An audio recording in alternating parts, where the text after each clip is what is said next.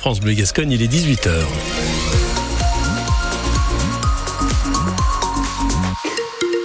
Les infos avec vous, Fanny Tourte. Des cas de maltraitance avérés et 4 salariés suspendus à l'EHPAD du Marsan.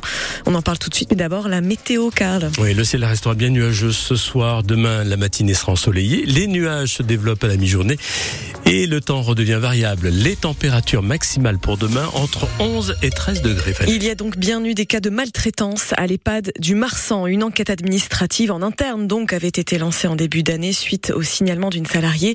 Une soixantaine d'agents ont été entendus et le rapport de cette enquête a été rendu il y a quelques jours, Sarah Ders. Ce qui ressort des centaines de pages de l'enquête, ce sont plusieurs cas de maltraitance, des cas répétés, des couches changées tardivement par exemple, ou encore des paroles ou des gestes inappropriés envers les résidents, mais aussi des altercations entre soignants. 4 agents ont donc été suspendus pour 3 mois. À l'issue, un conseil de discipline avec de possibles sanctions. Le rapport pointe aussi des dysfonctionnements au sein même de l'EHPAD, des formations pas assez fréquentes, un management de proximité à améliorer, un taux d'absentéisme élevé, un problème général de recrutement.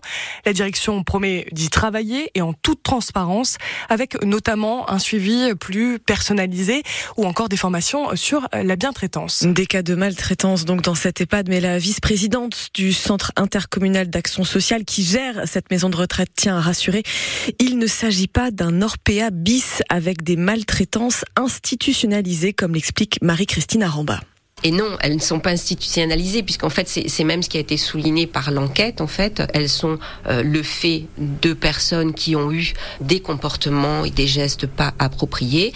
Après, l'institution doit être garante, de par son organisation, de pouvoir prévenir. Quand on parle de maltraitance institutionnelle, c'est-à-dire qu'elle est organisée. Là, elle n'est pas organisée, c'est simplement qu'il y a un certain nombre d'éléments, de mesures qui auraient dû être plus poussées pour qu'on prévienne ces gestes et ces comportements inappropriés. Tous les éléments de cette enquête ont en tout cas été transmis au parquet de Mont-de-Marsan qui peut maintenant déclencher une procédure pénale.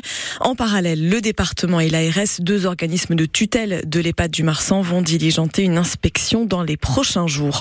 Un arsenal découvert chez Alain Delon dans le Loiret la semaine dernière. Les gendarmes ont mis la main sur plus de 70 armes à feu et 3000 munitions que l'acteur détenait sans autorisation selon les premières investigations. Une enquête est en cours, notamment pour détention illicite d'armes. Alain Delon est gravement malade et il vit sous protection judiciaire pour son suivi médical. Et c'est son mandataire judiciaire justement qui a vu une arme chez lui et qui a fait un signalement auprès du juge des tutelles. Combien gagnent précisément les agriculteurs français ? L'INSEE publie ce soir un panorama sur la France agricole et elle se penche notamment sur la question des revenus des agriculteurs qui est justement au cœur de leurs revendications actuelles. Et du coup, qu'en est-il concrètement, Camille Revel ? Ils sont très variables, ces revenus, d'une année sur l'autre et selon le type de production, parce qu'ils sont sensibles aux intempéries et au contexte géopolitique et économique internationale. Dans le détail, seul un tiers du revenu des ménages provient de l'exploitation agricole à proprement parler. Le reste vient d'autres revenus, salaires, patrimoine, pensions de retraite. En 2020, le niveau de vie médian d'un agriculteur, c'est 22 800 euros. C'est proche de l'ensemble de la population, mais il y a un peu plus de disparités. Les 10% de ménages les plus aisés gagnent 4 fois plus que les 10% les plus modestes. Le taux de pauvreté des agriculteurs est de 16%, 2 points de plus que pour l'ensemble de la population, mais il varie fortement selon le type d'exploitation. Il est plus faible pour la viticulture et les grandes cultures, et plus élevé pour le maraîchage, l'horticulture ou les élevages ovins et bovins pour la production de viande. Le gouvernement continue, lui, d'égrener ses annonces pour éteindre la colère des agriculteurs. Le ministre de l'économie, Bruno Le Maire, a justement discuté avec les banques et les assurances aujourd'hui et il annonce que les exploitants en difficulté vont pouvoir retarder d'1 an le paiement de leur dette bancaire et ils pourront aussi rééchelonner leurs échéances et bénéficier de prêts à taux préférentiels. La fédération de course landaise se réunit ce soir pour décider si oui ou non la saison va pouvoir continuer ou si elle est finalement suspendue.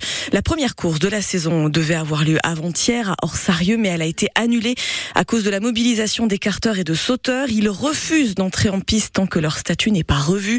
Un statut qui fait qu'ils ne sont quasiment pas couverts en cas d'accident. La préfecture des Landes se penche sur la question et promet une réponse d'ici le 21 mars. Donc il s'agit maintenant de savoir si d'ici là, les différentes courses landaises sont maintenues. La prochaine est prévue en théorie ce dimanche à Gamarde.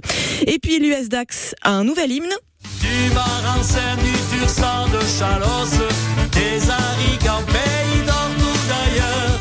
En bons amis et toujours en confiance, des supporters venus chanter en chœur. Je vous laisse apprécier un chant que vous avez peut-être déjà d'ailleurs entendu au stade Maurice Boyau, et c'est donc désormais l'hymne officiel. Il a été composé par Gérard Cazot du restaurant Le Richelieu à Dax. Allez, allez.